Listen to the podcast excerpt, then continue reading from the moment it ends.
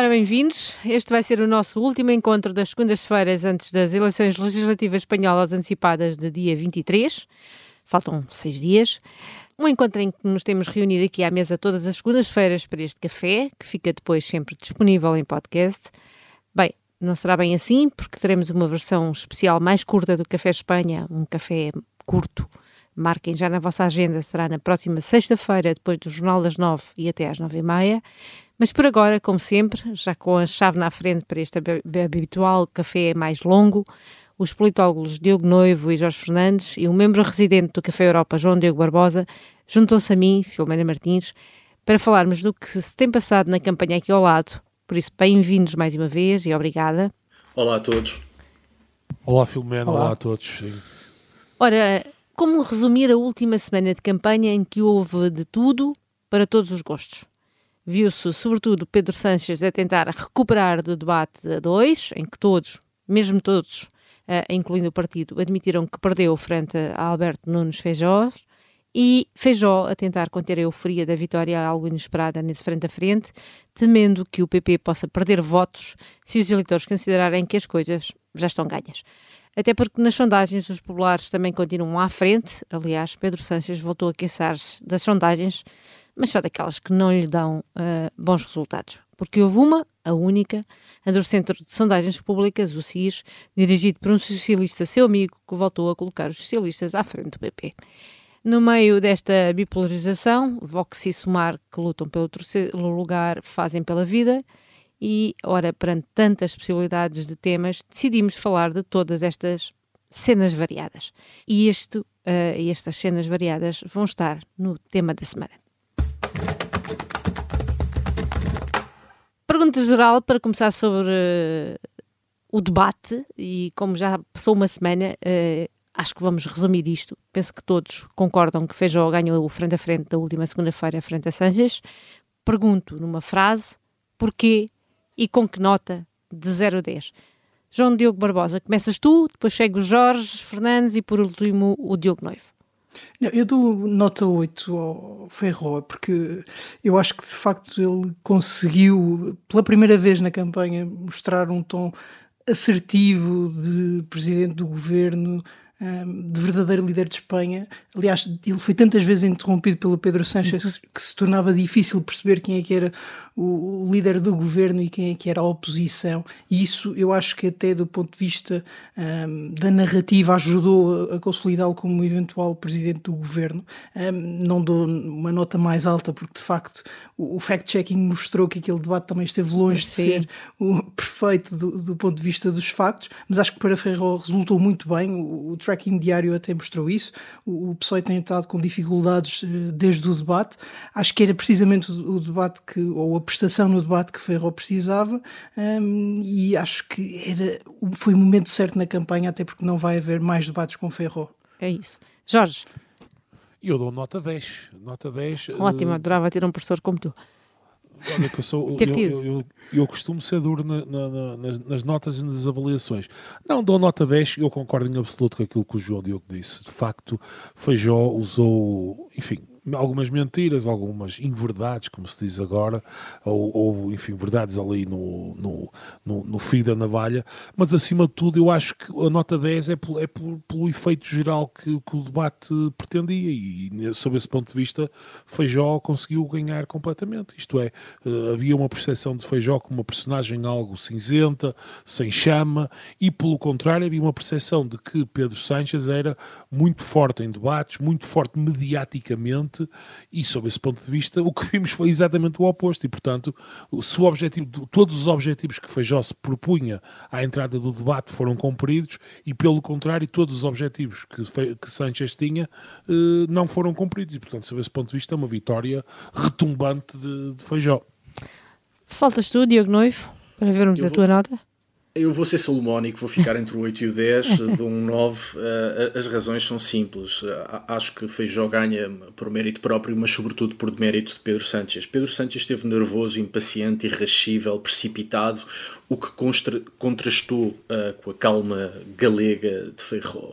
E depois os dois temas onde, onde Sánchez podia ganhar na economia e nas alianças com o Vox acabaram por ser um desastre absoluto.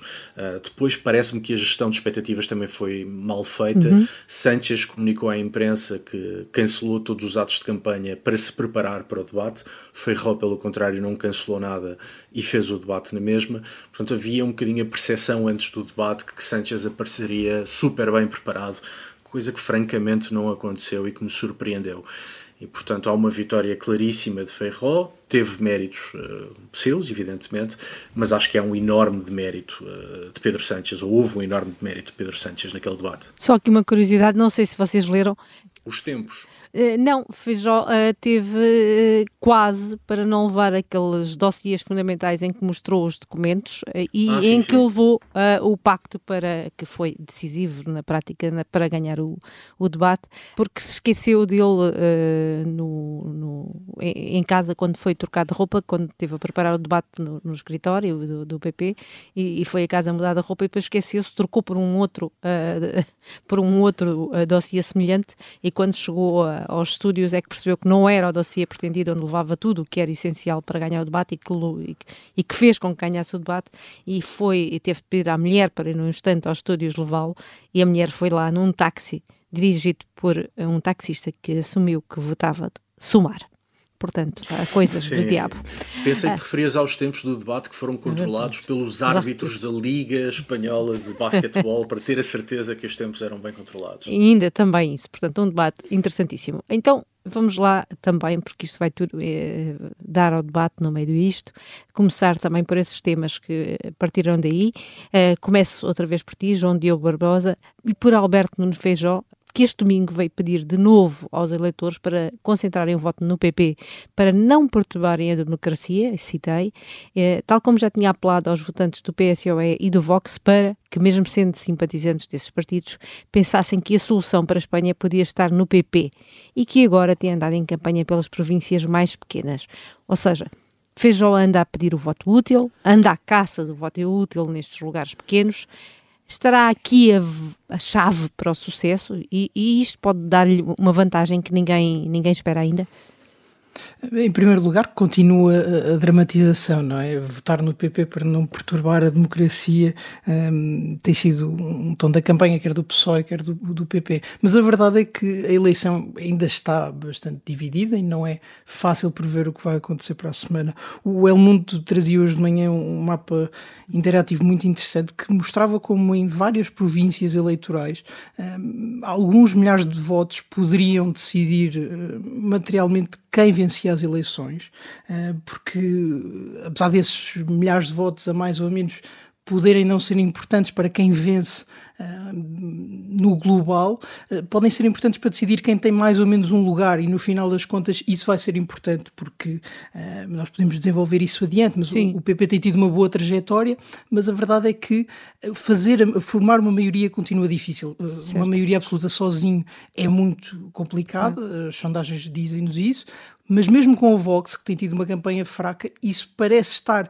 um, difícil de comprovar uh, e, portanto, Ferro precisa de fazer campanha em todo lado. O debate foi muito útil uh, por mostrar que, que, ele é um, um, líder do governo plausível, uh, mas a verdade é que ele nesta semana tem de estar em campanha em todo o lado um, e que cada voto vai contar, uh, porque de facto, se não for possível formar maioria com o Vox, é muito provável que o próximo governo de Espanha não seja um governo de direita. Jorge, por outro lado, Feijó um, continua a cavar um fosso, ainda que possa ser apenas aparente, para que o Vox, ele garantiu que se ganhar e formar governo não haverá ministros no Vox, do Vox, uh, e em entrevista ao El Espanhol disse que o Vox não era um bom parceiro e que se lhe faltarem apenas 20 deputados ia antes falar com o PSOE. Uh, tu acreditas nisto, uh, na verdade, ganhando votos ao PS ou ao Vox uh, nesta caça ao voto útil, Feijó também encosta a bascal às cordas e o Vox está a cair nas sondagens, pode ser ultrapassado pelo Sumar. Além disto, esta campanha do PSOE de Sanchez, em que cola o PP ao Vox com uma ameaça de que vem aí o papão, se o PP se coligar com os fascistas, também pode beneficiar o PP, pode, as pessoas podem votar PP para que o PP não precise de coligações. Tu achas que esta pode ser uma mistela uh, uh, que pode acontecer? Bem, estão, muita coisa, estão, estão, muitas coisas a acontecer ao mesmo tempo. Vamos por partes. Em primeiro lugar, uh, tu, tu, já sabes, e acho que toda a gente que já ouviu o Café Espanha sabe, que eu, não, eu discordo da premissa uh, e que, que, que naturalmente Feijó tem que manter neste momento para efeitos eleitorais, mas eu discordo da premissa de que o PP não, não, se, não se coligará com o Vox. Acho que havendo essa necessidade, uh, muito provavelmente Feijó fará o, enfim, um certo teatro de, para tentar imputar ao PSOE a ideia de que ele, Feijó, foi empurrado para as mãos do PP, do, do Vox e que, se, e que apenas pelo facto do PSOE não ter viabilizado o, o governo dele é que o, ou, existiu esse, terá, terá, terá que haver uma necessidade dessa coligação com o Vox. Uh, por outro lado, acho, acho que uh, concordo com, com, a tua, com, a tua análise de que fundamentalmente Sanchez, ao, ao, tentar colar o PP uh, ao Vox, poderá eventualmente estar a fortalecer o PP e, e eu sinceramente, a minha leitura dos acontecimentos é que acho que quando chegarmos a domingo veremos um PP bastante mais forte do que, do que aquilo que as sondagens estão a prever e um Vox bastante enfraquecido. Uh, acho que o, o, Vox tem feito uma má campanha em geral, há, quer dizer, há uma campanha relativamente apagada, não há uma mensagem. Sim Sim, a Bascal, quer dizer, não há uma mensagem clara, a Bascal não tem passado propriamente, não tem passado propriamente muito bem, quer dizer, eu, não, portanto, sob esse ponto de vista, acho que há várias condições que estão a contribuir para que o PP tenha, uma, eh, tenha um resultado melhor que aquilo que podemos estar a pensar neste momento. E isso poderá ter influência digamos, isso é uma coisa sabida da, da, dos estudos sobre as coligações, hum. sobre o, a, as negociações que terão lugar uh, a partir da próxima semana. Eu ia é... perguntar isso ao, ao, Diogo, porque ainda mantendo neste tema, na comunidade de Valência o PP conseguiu acordos com o Vox, que fez equilíbrios, incluiu uma vice-presidência da igualdade, e na Extremadura o PP também conseguiu a investidura de Maria Guardiola, a primeira mulher à frente da Junta Extremanha, que era socialista há anos, com o apoio do Vox, e ela no discurso também deixou avisos claros, dizendo, por exemplo, que não haveria nenhum passo atrás no, no combate à violência de género. Isto é o PP impor-se ao Vox ou vocês, eh, tu, fazem leituras diferentes disto? Sim, é o PP impor-se ao Vox. O PP impõe-se ao Vox quando se deu os seus votos em Barcelona e em Vitória para que governe o PSOE. Impôs-se ao Vox quando diz, como disse, que o Partido de Direita Radical não é um parceiro desejado. Impôs ao Vox quando propôs ao PSOE uhum. aquele acordo uh, célebre uh, para que governe o partido uh, mais votado. E, sobretudo, tem implícita uma outra coisa da qual se tem falado pouco e que, e que me parece importante. O, o Vox é um partido em perda. Uhum. Nas eleições de 28 de maio, municipais e autonómicas, o Vox vinha com 3 milhões e 600 mil votos das últimas legislativas. Ora, no dia 28 teve 1 milhão e meio. Perdeu 2 milhões de votos. O Vox tem, atualmente, no Parlamento Espanhol, 52 deputados. As melhores sondagens dizem que o Vox ficará com 34, 35, 36. E, portanto, o que o PP também está a mostrar é o seguinte, é que a haver a necessidade de algum tipo de acordo com o Vox, o Vox é claramente o parceiro débil, não só porque é menor, porque tem menos votos e menos mandatos, mas porque é um partido que vem em perda. E eu creio que isso é mais uma das coisas que joga a favor do PP, embora me pareça, e aqui bastante alinhado com o Jorge, uh, ninguém está a ajudar tanto o PP como o Pedro hum, Sánchez, porque cada vez que o PSOE fala uh, do regresso do fascismo, nas sondagens parece haver uma tendência de voto útil no PP. Uh, eh, e, portanto, sim, respondendo... E o FJ está a cavalgar, a cavalgar essa onda. Com certeza, com certeza. E está a mostrar, está, como tu disseste bem, a impor-se ao Vox e impor-se ao Vox também, porque há aqui este pano de fundo, é que o Vox é um partido em perda. Nós, eh, enfim, falamos com, muito, com muita ansiedade do crescimento do Vox, mas o Vox não está a crescer já há bastante tempo, pelo contrário, está a perder votos e mandatos. E, e por isso eu volto ao João Diogo. Uh, e será por isso também que Santiago Abascal uh, resolveu imitar Pedro Sanches, que, que voltou a, a, dizer, e contestou também as sondagens publicadas nos jornais. E, e por falar em sondagens, uh, o que fomos vendo nos trackings dos jornais e nos estudos publicados foi o PP, de facto, a conquistar algum terreno ao PSOE, depois do frente a frente, sobretudo, mas mesmo assim sem os populares chegarem à maioria.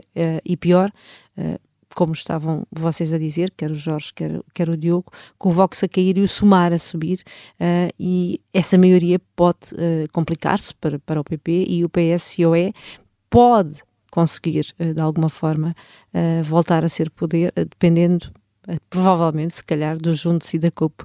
Isto, claro, esquecendo a tal sondagem do CIS, a última que voltou a dar sondagem, a vantagem ao PSOE.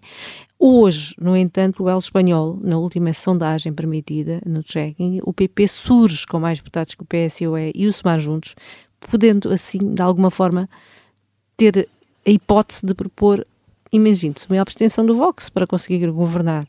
Que leitura que tu fazes destes, destes números todos?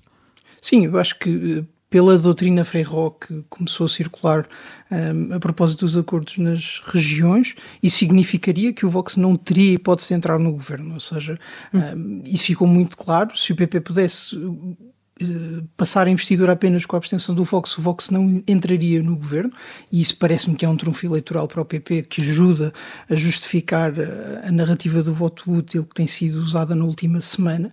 Mas eu acho que tanto o Diogo como o Jorge têm razão. Tem havido uma má campanha do Vox que vem ah, no seguimento de uma, de uma série de perdas eleitorais. Ah, mas também me parece que isto se justifica com a liderança de Feijó, ou seja, um PP mais forte implica um Vox mais fraco, tal como o Vox mais forte que nós tivemos nos últimos anos implicou um PP mais pequeno. E isso não é exatamente verdade à esquerda, ou seja, há mais potencial para crescer, um, para o PSOE, por exemplo, crescer à custa do PP, do que me parece que existe à direita para o PP crescer à custa do PSOE. Um, mas parece-me que esta narrativa um, de que o PP consegue uh, primeiro superiorizar-se ao Vox e só depois superiorizar-se ao, ao PSOE, parece-me justificar que é preciso ter muita cautela quando se fala em coligações pré-eleitorais, quando até se permite que a campanha um, seja focada em coligações com o Vox. Acho que Ferro, apesar de tudo, conseguiu passar o teste dos acordos nas regiões. O Vox não conseguiu, e não conseguiu porque teve maus acordos. Uhum. Nós não conseguimos em nenhuma das regiões pensar um, em bandeiras do Vox que tenham ficado imediatamente por escrito, e isso de facto foi uma derrota para o Vox, mas uma derrota que só surge porque, como dizia o, Diogo, o, o, Vox vinha já em perda e, portanto, quando se fazem acordos em perda, é muito difícil justificar um, linhas vermelhas ou conseguir eh, cedências. Mais em geral, o Vox é também um partido que durante muitos anos foi antissistema e pela primeira vez parece ser um partido que está destinado a ser o, o partido júnior de uma coligação de governo. Essa transição é sempre muito difícil, tem sido sempre difícil de fazer um, em exemplos semelhantes na Europa e, portanto, é natural que o Vox uh, sofra. Que esteja a sofrer tanto também me parece um sintoma de alguma incapacidade da liderança. É isso. Pode até. Eu pode... tenho Sim, eu tenho, vou ter de, de, de, interromper porque temos dois minutos, um para o Jorge e outro para o Diogo, para falar do PSOE, porque, Jorge, primeiro, este domingo na Catalunha, Pedro Sanches defendeu, acho que pela primeira vez com grande convicção, os seus pactos com os independentistas, dizendo que quer a ERC, quer o Bildu, são necessários para a Espanha avançar na sua diversidade e avançou, avançou também que fará uma coligação de governo com Yolanda Dias e que procurará apoios onde for preciso, até debaixo das pedras, disse ele, recusando de vez qualquer acordo com Feijó. Isto é para os eleitores saberem ao que vão? É transparência, é desespero ou é sanchismo?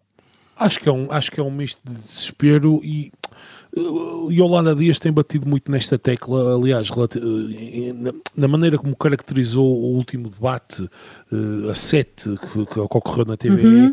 Holanda Dias veio dizer que, bom, a, a, Espanha não é só PSOE e PP, e portanto, no fundo, há aqui uma tentativa de narrativa, de construção de uma narrativa de, de, de normalização destes partidos, com a ideia de que, bom, Espanha, Espanha é um país plural e, de, e, e este, este tipo de partidos, as correntes que eles representam, no fundo, também são Espanha. Portanto, Espanha não é apenas o centralismo madrilenho uh, ou o PSOE ou o PP. E, portanto, uh, Sanchez, aparentemente, até, até numa coordenação aqui com a Holanda, a tentar normalizar estes partidos e, no fundo, uh, a tentar desculpar retrospectivamente e a impedir que o PP use como arma de campanha as coligações, enfim, no Parlamento que Sanchez fez com estes dois partidos.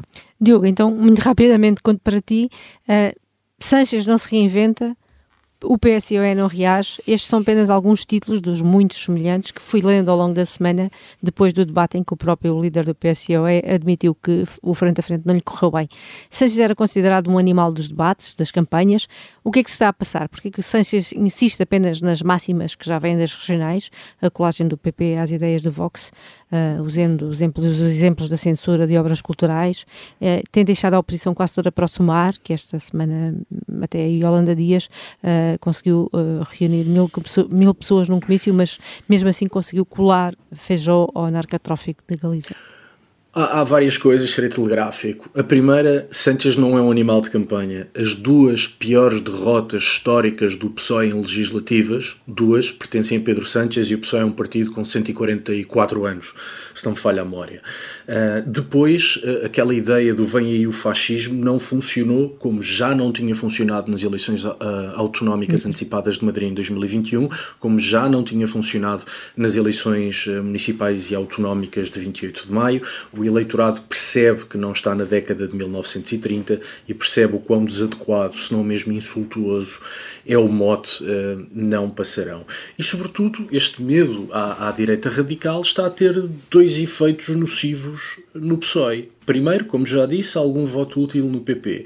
E depois, cada vez que o PSOE agita o fantasma do Vox, rapidamente alguém põe em evidência os pactos com radicais extremistas celebrados pelo PSOE e que estruturam uh, o atual uh, governo. governo. E, e, depois há uma coisa muito importante, é que desde há anos que nós assistimos semana sim, semana também a uma verdadeira parada de históricos socialistas a dizer que Sánchez é o pior presidente de governo da história de Espanha e alguns até têm recomendado o voto no PP.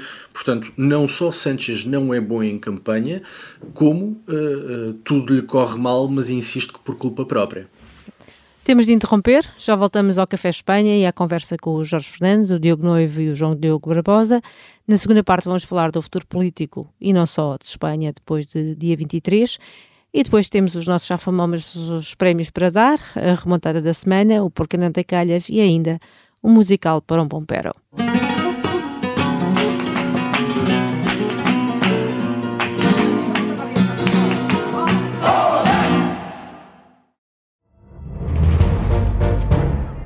Saguei. Tirei, tirei a faca. Fui, empunhei e mesmo no momento em que. Esta é a história do homem obcecado com a infiltração do comunismo na igreja que quis matar João Paulo II em Fátima. Matar o Papa é uma série para ouvir em seis episódios e faz parte dos Podcast Plus do Observador. Estreia a 13 de maio. Os Podcast Plus do Observador têm o apoio da Kia.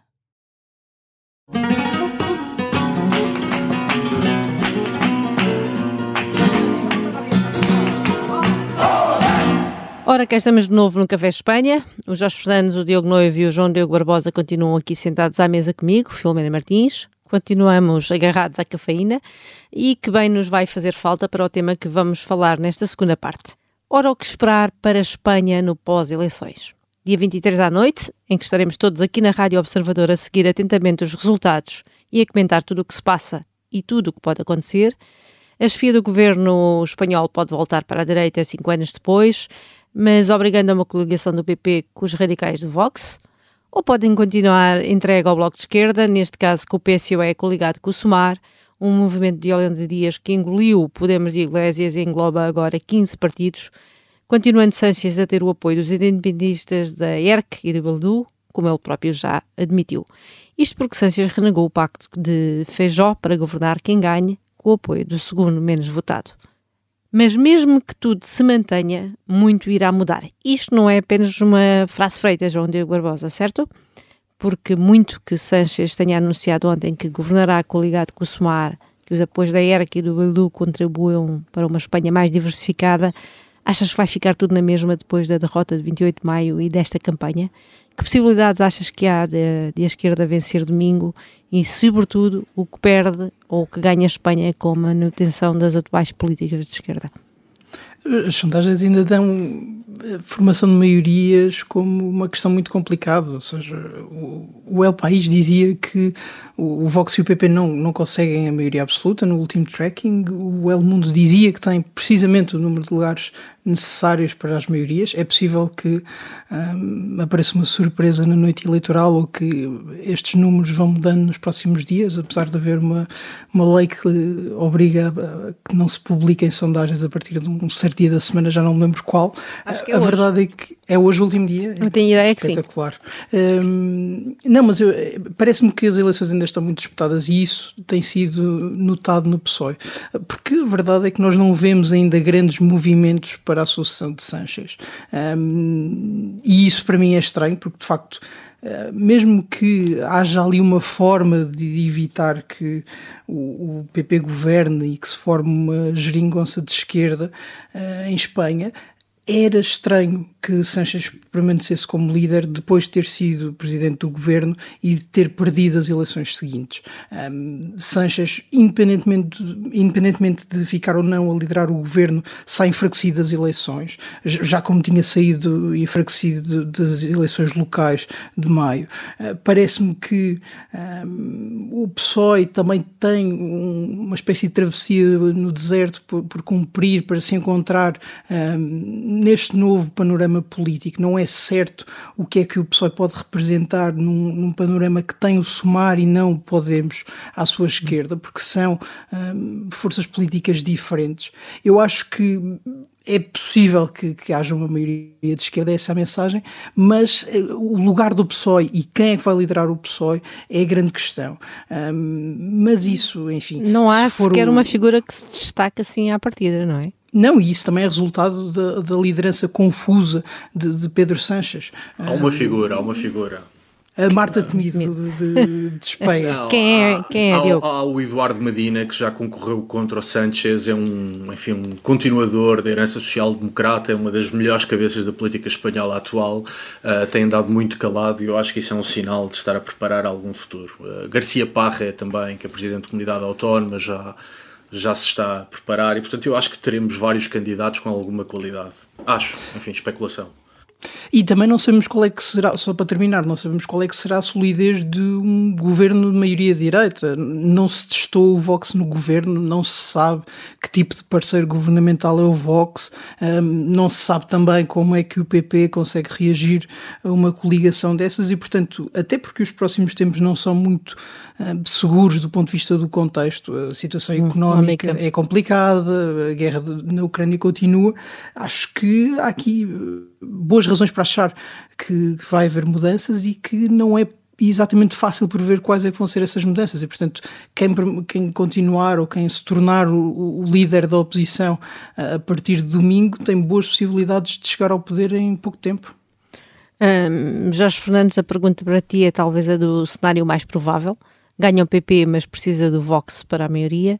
Já, disse, já dissemos aqui várias vezes que estamos a falar talvez do mais radical dos partidos da direita europeia.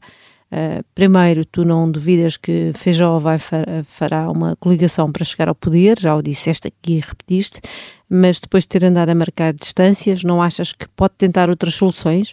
E se fizer acordo, que cedências terá de fazer Feijó a Abascal?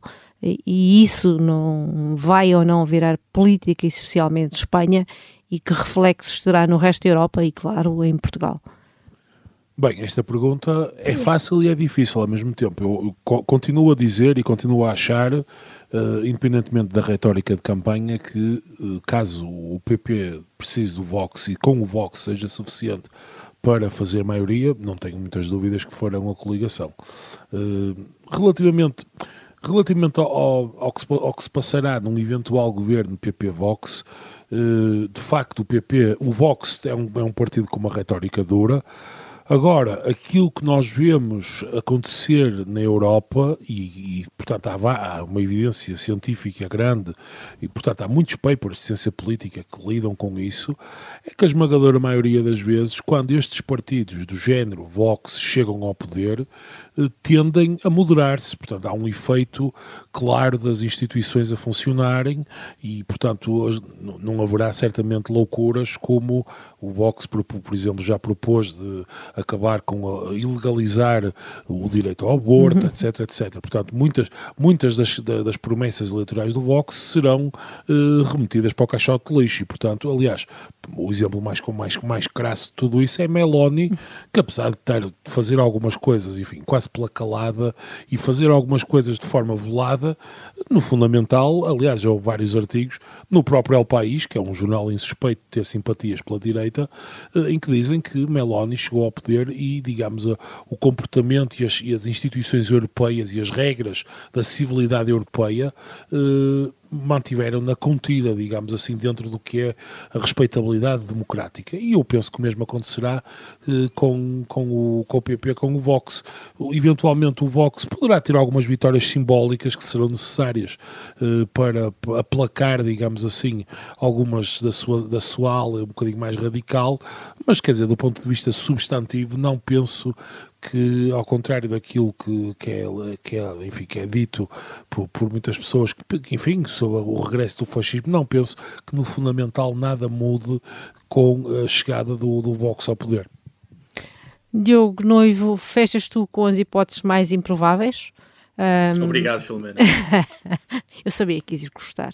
Uh, Feijó insiste, ainda ontem o fez, no acordo com o PSOE, que também ontem Sanches voltou a rejeitar. Uh, achas que há a mini, mínima que seja possibilidade disto acontecer? Uh, fora isso, acreditas numa maioria de algum partido, neste caso no que pode estar mais perto de a conseguir, o PP, veja ainda um, anda a apostar neste voto útil e tem ainda uma semana, uh, e depois há o tal fenómeno do Vox a descer e somar a subir, e impasses e eleições repetidas, como vimos em 2019 tantos cenários para tu pôres aqui sobre a mesa? Muita coisa por pouco tempo. Olha, um acordo PP-PSOE parece-me pouco provável, pelo menos enquanto Pedro Sánchez se mantiver na Secretaria-Geral do PSOE. Se uh, o PSOE tiver uma derrota pesada e houver uma, uma alteração na liderança dos socialistas, um acordo de estabilidade parlamentar já me parece uma coisa mais razoável, sobretudo se o sucessor de Sánchez for alguém como Eduardo Medina ou Garcia Parra. Depois temos uma outra coisa curiosa, que uma parte do SUMAR diz estar preparada para se abster em caso de vitória do PP, eh, fazendo com que os populares uhum. não se sintam obrigados a fazer um acordo com o Vox, mas claro que isto traz água no bico, porque em Espanha as moções de censura são construtivas e, portanto, isto a acontecer, o governo do PP duraria um uhum. ano, um ano e meio Lá íamos para eleições outra vez. Não, a moção de censura, quem apresenta a moção de censura tem que apresentar uma maioria do governo e, portanto, teríamos uma repetição do governo de esquerda. Um, mesmo que haja uma, uma, uma maioria grande da direita, eu creio que o Vox será um parceiro frágil, terá poucas condições para impor, seja o que for, algo que acresce aquilo que o Jorge explicou, que tem a ver com a moderação, ou pelo menos o, o enfim, o condicionamento destes partidos, uma vez que estão uh, próximos do governo. E já que estamos a falar em cenários improváveis, há um outro fator uh, que me tem bastante curioso e do qual não falámos, que é a chamada Espanha vazia. Há no interior de Espanha uh, vários partidos que não são de direita nem de esquerda, em boa verdade, nem são partidos, são listas reivindicativas. Querem um novo hospital, uma nova universidade, uma autoestrada, TGV, etc. Ora, dando um exemplo concreto de Soria, a província de Soria, em Castelo e Leão, elege dois deputados, um para o PP e outro para o PSOE. De acordo com as sondagens, será um para o PP e outro para o partido Soria Ya, que é um destes partidos da Espanha vazia. Teruel existe, em Aragão também já tem um deputado, pode vir a ter dois.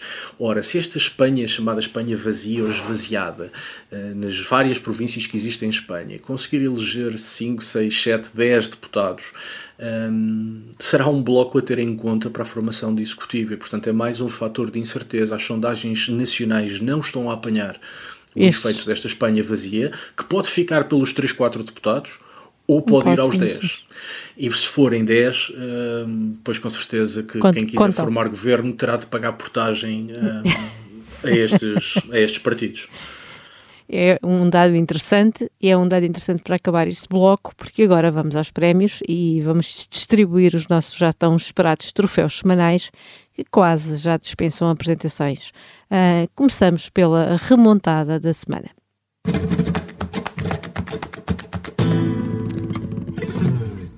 Jorge Fernandes, tu vais para um episódio de Vox em Barcelona em que Inácio Barriga saiu do palco num comício, bateu com o microfone e obrigou os moços de esquadra a afastar um grupo de manifestantes com bandeiras arco-íris porque não estavam a respeitar a liberdade política, segundo ele.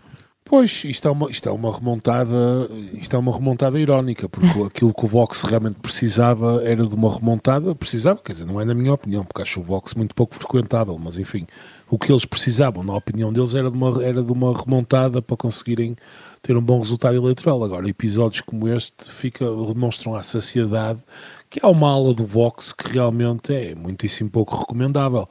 Havia, o Ignácio Barriga estava num comício, para quem não acompanhou, em Barcelona, e, enfim, havia lá um grupo de manifestantes com bandeiras uh, de, de coletivos LGBTQI+, uh, e dada altura, pronto, quer dizer, aquilo era evidentemente uma ação de provocação e uma ação de, de contra-manifestação num, num, contexto, num, contexto de, num contexto político.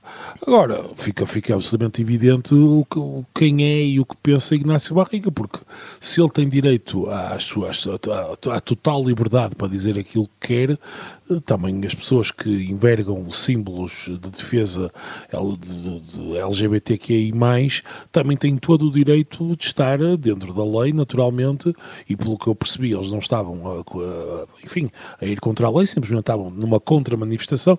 É evidente que há uma provocação política irem naquele contexto para o meio de um comício do Vox, agora têm todo o direito de o fazer, e portanto, aliás, basta ver as imagens e ver a irritação e a irascibilidade que o candidato do Vox teve e a sua linguagem corporal para perceber que ele que não foi uma questão meramente de liberdade política, foi, ele estava genuinamente incomodado com pessoas que pensam diferente dele estarem naquele, naquele contexto a aparecer e, portanto, a minha remontada vai para a ausência de remontada do Vox. Quando tão precisa dela. Quando tão precisa dela, precisamente. Ora, entrega remontada da semana, vamos ao 40 Calhas, uma frase de um dos protagonistas dos prémios desta semana, mas não deste uh, seu próprio prémio, porque o Não Ter Calhas não vai ser este. Porque não tem calhas. Diogo Noivo, o teu Porque não tem calhas vai para Yolanda Dias e a retirada das medalhas a Franco com a aplicação da lei da memória democrática. É verdade. Uh no dia seguinte àquele debate que já vimos, eh, foi desastroso para Pedro Sánchez. Eh, coincidência das coincidências, Yolanda Dias, que é líder do SUMAR, mas ao mesmo tempo ministra do Trabalho em funções, anunciou em conferência de imprensa a retirada das medalhas de mérito do trabalho a vários membros do regime franquista, a começar pelo próprio ditador Francisco Franco. Boa parte destas medalhas foram atribuídas nos anos 50 e nos anos 60 e mais uma vez, curiosidade das curiosidades, lá se foi buscar o franquismo quando a esquerda estava em apuros. Esta tem sido uma regra, nós já falámos disto em episódios anteriores, isto tem sido Sim. uma regra ao longo dos últimos cinco anos. Sempre que há um mau debate, sempre que há uma má sondagem, sempre que há uma iniciativa legislativa que corre mal. Sempre que há uma opinião pública uh, desfavorável à ação do governo de esquerda, lá se vai à tumba buscar o franco e sacudir o homem uh, para agitar uh, o fantasma do passado e para tentar, enfim, ganhar alguma legitimidade política uh, a um ditador já morto há bastante tempo. E isto leva-nos àquela frase também que já referimos do próprio Filipe González, que a esquerda espanhola, podendo ser filha de transição democrática, escolhe ser neta da guerra civil e de facto é o uso da memória e de uma memória especialmente sombria para efeitos de guerra política ou partidária. E é um trunfo já gasto. É um trunfo gasto que já não convence ninguém e que entronca uh, na muito polémica lei da memória histórica, que é uma lei que tem um objetivo louvável, que é o de fazer justiça às vítimas da guerra hum. civil, Sim. mas depois uh, faz tudo ao contrário, porque escreve ou tenta escrever uma história oficial do passado, o que, como sabemos, é uma coisa que não é própria de regimes democráticos, uhum. só nas ditaduras é que há histórias oficiais, em democracias são os historiadores e as universidades a fazer a história, e depois, porque esta lei de memória democrática diz que só houve vítimas do franquismo. Claro. E, portanto, esquece os fuzilamentos, as violações, o uso da agressão sexual como crime de guerra que foram praticados por eh, milícias republicanas. Uh, e, portanto, o que faz esta lei de memória histórica é dividir Espanha, reabrir feridas antigas, além de fazer esta coisa muito pouco democrática, que é tentar impor uma versão oficial do passado. E, portanto, mais uma vez, uh, a esquerda, e em particular Yolanda Dias, deitam mão ao passado para tentar ganhar trunfos no presente e seguindo o próprio Felipe González, acho que é razão para dizer porque nós calhais. João Diogo Barbosa, é a tua vez de nos dares música.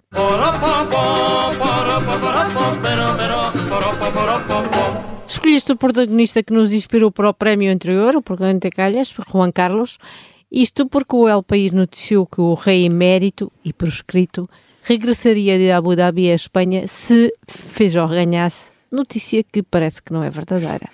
Sim, eu acho que o, o rangarlismo pode vir a substituir o, o franquismo como fantasma a agitar nas próximas eleições.